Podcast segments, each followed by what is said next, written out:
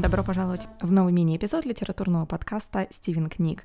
Сегодня с вами Наталья, и в моих мини-Стивенах я без разбора рассказываю о различных книгах, которые прочитала недавно, а может быть и давно, но обязательно хотела поделиться мыслями на тему этих книг. Книга, о которой сегодня пойдет речь, победила среди трех кандидатов. Не так давно в Инстаграме мы проводили небольшой опрос на тему, о какой книге вам бы хотелось услышать в первую очередь, и выбирая из трех детективов и фантастики, вы выбрали Quality Land «Страна качества» автора Маркуви Клинга. Этот выпуск будет сжатым и информативным. На самом деле я очень долго откладывала его запись и записываю это прямо накануне э, даты выхода. Э, и чтобы себя как-то совсем смотивировать и собраться с мыслями, я купила себе вкусной еды, и вот курочка Кари стоит и смотрит на меня укоризненно и ждет, когда я наконец запишу этот эпизод. Почему я так долго собиралась? Книга мне понравилась, но породила также очень много мыслей, и так как недавно она вышла на русском языке. Также я почитала, конечно, отзывы и еще более удивилась, появилось еще больше мыслей на эту тему. И как-то все я не, не могла себя смотивировать сесть и записать. Но теперь, благодаря вкусному обеду и вам, дорогие слушатели, я все-таки это сделаю. Как сказал один немецкий обозреватель в своем выпуске о Quality Land, об этой книге можно говорить исключительно долго или же м, ограничиться двумя минутами. Я постараюсь ограничиться десятью плюс-минус. Итак, Марк Увеклинг, более известный в Германии как автор «Хроник кенгуру», эм, истории о приключениях эм, одного писателя, который живет в Берлине, и к нему подселяется кенгуру-коммунист. И, в общем, что с ними происходит в этой жизни. Очень увлекательное чтиво, весело, смешно, но не переведено на русский язык, насколько я знаю. И также он написал роман Quality Land, и я хочу сказать, что в 2020 году осенью как раз должно выйти продолжение этого романа Quality Land 2.0, да, вторая версия. Надеюсь, она действительно выйдет как запланировано. Небольшая предыстория из публикации этой книги. Когда она вышла в 2017 году, появилось на рынке сразу два экземпляра. Один черный, другой такой светло-серый. И у всех, конечно же, сразу появился вопрос, а есть ли разница в самой книге? То есть ты, когда покупаешь одну книгу, не теряешь ли ты чего-то? И я думаю, что я могу немножко раскрыть этот секрет, потому что на русском языке это, в принципе, вышла, я так понимаю, одна книга эм, в издательстве Эксмо одним вариантом. Дело в том, что в этой книге есть реклама. Периодически, также когда как вы смотрите видео на YouTube, оно прерывается рекламой, повествование нашего романа тоже периодически прерывается рекламными блоками и рекламными вставками. И как раз в содержании вот этой рекламы и вся разница между двумя выпусками. И сам Марк Увеклинг в редких интервью, это даже не интервью, это запись из он, кстати, не дает интервью вообще. А, и это запись из одного его выступления, где он читал книгу. Он рассказал, что именно его читатели вдохновили, читатели и слушатели вдохновили на а, два таких разных варианта. Книга со светлой обложкой содержит в себе более позитивную рекламу, скажем так, если вам нравятся котики, и я не знаю, и ваш feed обычно наполнен чем-то более-менее позитивным, и вы читаете на немецком, вам стоит купить светло-серое издание. Если вдруг вы скорее сторонник радикальных взглядов, верите в грядущий апокалипсис и э, вообще настроение так себе, то смело покупайте черную копию для пессимистов. Там, говорят, реклама подходящая. Но чтобы не делать на этом всем слишком много денег, Марку Виклинг все-таки против капитализма, частично в конце книги есть QR-код, который приведет вас на сайт, на котором можно почитать рекламу из другого выпуска, соответственно.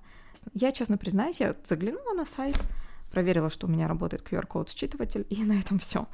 Потому что мне как-то хватило и утопично-дистопичной рекламы из светлого выпуска, который у меня есть.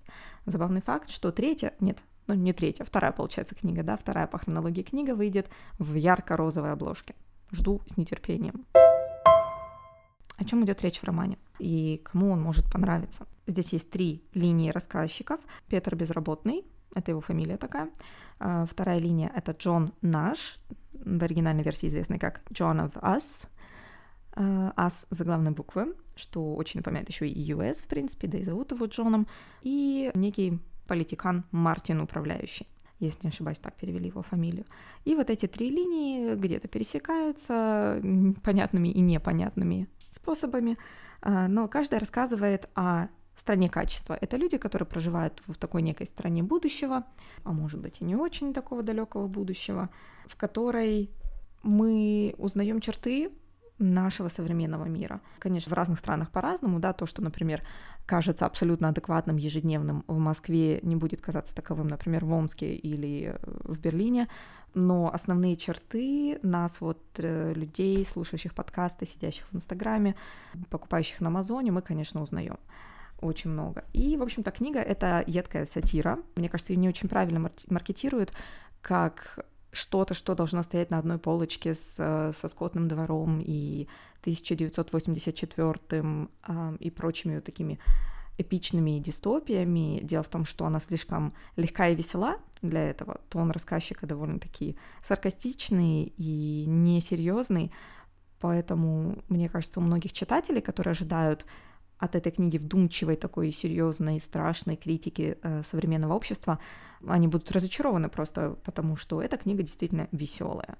С одной стороны, кажется о таких вещах, как консюмеризм, алгоритмы, распознавание лиц, оценивание людей по рейтингам. Такие, о таких темах шутить, ну, как-то сложно, но Марку Виклинг, ему это довольно хорошо удается. Книгу читать действительно весело, не напряжно. Конечно, очень помогает тот факт, что она состоит из коротких глав и коротких рекламных вставок, то есть вы читаете всегда с таким бодрым темпом, что тоже добавляет положительный эффект этой книги. Основной сюжет крутится вокруг э, Петера Безработного, такого среднестатистического человека, у которого вот этот социальный рейтинг, который обязательно есть у всех в этой стране. Э, рейтинг у него не очень высокий, он просто на грани падения ниже некуда. В один прекрасный день он получает посылку которую он не заказывал, но дело в том, что в стране качества же и так никто ничего не заказывает, ведь магазин уже знает, что им нужно, еще до того, как они сами поймут, что им это нужно. Благодаря алгоритмам, которые распознают что-то в людях, все в людях. И, видимо, знают о нас то, чего не знаем мы. Здесь небольшой привет одной из линий повествования романа э, «Центр тяжести» Алексея Поляринова. Да, и, в общем, Петр получает э, эту посылку, открывает, а в ней неожиданный розовый сюрприз. Я не буду рассказывать, что за сюрприз, потому что это вы откроете сами, прочитав роман. Э, но дело в том, что он настолько удивлен, ведь ему сто процентов не нужна эта вещь. Он же знает себя, он знает, что ему это не надо, и, соответственно, хочет вернуть магазину присланную посылку. Деньги, конечно, тоже за нее списали. Но не в деньгах даже дело, я думаю.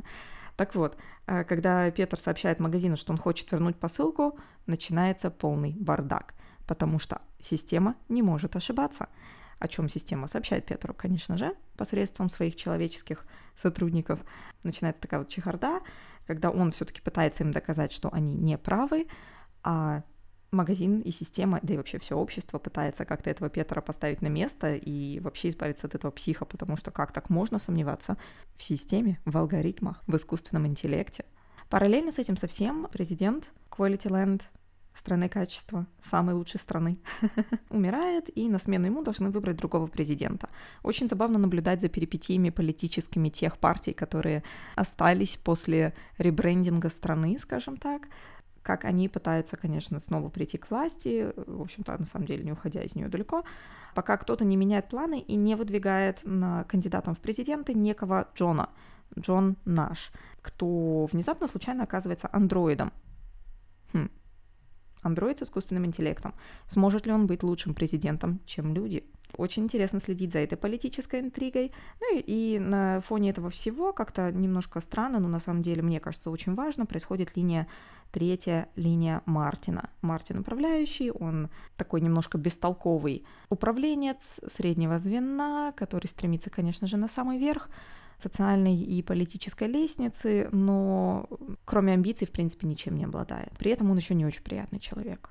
Третья линия повествует о семейной жизни в условиях страны качества. Самой лучшей семейной жизни, наверное, надо сказать, ведь в стране качества всегда все только самое-самое, только в превосходной степени можно говорить об этой стране. И, соответственно, вот эти три разные линии в какой-то момент пересекаются, и все это заканчивается довольно-таки эпичненьким финалом на мой взгляд. Я не хочу раскрывать слишком много деталей, и то, что я рассказала, это сейчас такая завязка сюжета, чтобы вы примерно представляли, что вас ждет. Чем мне лично понравилась эта книга? она довольно очевидна, откровенна и на поверхности. В ней на самом деле не нужно купать, копать куда-то глубоко, чтобы понять, что хочет сказать автор. Да? Это такая э, сатирическая критика влияния социальных сетей на нашу жизнь, влияние таких торговых онлайн-монополий, как Amazon, конечно же. Э, если вы, кстати, обратите внимание, я оставлю ссылку э, в описании к этому эпизоду у нас на сайте. Англоязычная версия Quality Land вышла с обложкой, которая напоминает упаковку. Ну, может быть, не только Амазона, на самом деле, любого онлайн-магазина, но это вот такая картонная коробочка, которая, в которой вам обычно что-то присылается. Да. А, критикуется, конечно, консюмеризм, задаются в, этой, в этом романе, задаются вопросы об искусственном интеллекте. И чем мне он нравится, что Марку Виклинг здесь не настолько упирает на то, что, о боже, роботы, они всех нас уничтожат, а он пару раз очень искрометно шутит на эту тему, но он скорее показывает нам ситуацию, в которой алгоритмы машины, не обязательно роботы, андроиды, а вообще в целом вот алгоритмы машины, технологическая составляющая нашей жизни, как они становятся все более человечными, в то время как люди, наоборот, все более роботизируются. То есть все люди в стране качества — это такие какие-то не особо креативные, не особо выходящие мыслями за какие-то рамки а люди, которые живут вот, вот по наезженной вот этой дорожке, живут и живут. А вот всякие технические элементы, роботы, дроны, доставщики, андроиды, машины на автопилоте, у них появляются человеческие черты. Они задаются какими-то моральными дилеммами, они страдают от депрессии, от неразделенной любви, от творческого кризиса тот самый Петр без работы, наш главный герой, он, в принципе, работает утилизатором подобных роботов, подобной вообще техники, но в душе, конечно же, он мечтает заниматься такой своего рода психотерапией для подобных клиентов. С точки зрения формы, мне эта книга тоже довольно импонирует. Во-первых, интересная идея, как поднять шумиху вокруг новой вышедшей книги, это сделать два экземпляра э, с разными обложками, и пускай люди мучаются, почему одновременно выходят две разные книги. Эм, это вызывает очень много интереса, поднимает, конечно, наверняка трафик посещения сайтов. Но я действительно считаю, что отличный вариант, что мы попадаем в какую-то новую дистопичную реальность, которая нам как бы на поверхности не знакома, э, и мы понимаем, что, а, где-то я все это уже слышала, только постепенно прочитывая книгу. И начинается книга вообще с такого гида для иностранцев, то есть, грубо говоря, для нас, по стране качества. То есть каждый из нас, читателей, это иностранец в этой стране, и ему выдается гид, который объясняет, что к чему и как. Э, то есть фактически все построение мира раскладывается по полочкам. Э, мне кажется, это очень изящное решение проблемы описания мира, в который мы попадаем. То есть вы читаете гид по стране, периодически всплывает какая-то реклама, довольно забавная местами, и три основные линии сюжета. При этом все это настолько легко сплетено в один какой-то общий рассказ, что все вот эти перебивки абсолютно не нарушают единства. Э, я почитала 15 страниц перевода, который доступен на сайте, на сайте книжного магазина. Не могу сказать, что осталась в безумном восторге от перевода, но опять же, это только первые 15 страниц, и может быть дальше все изменится. Поэтому, ребята, если кто-то из вас читал, пожалуйста, пишите, рассказывайте, делитесь о своих впечатлениях.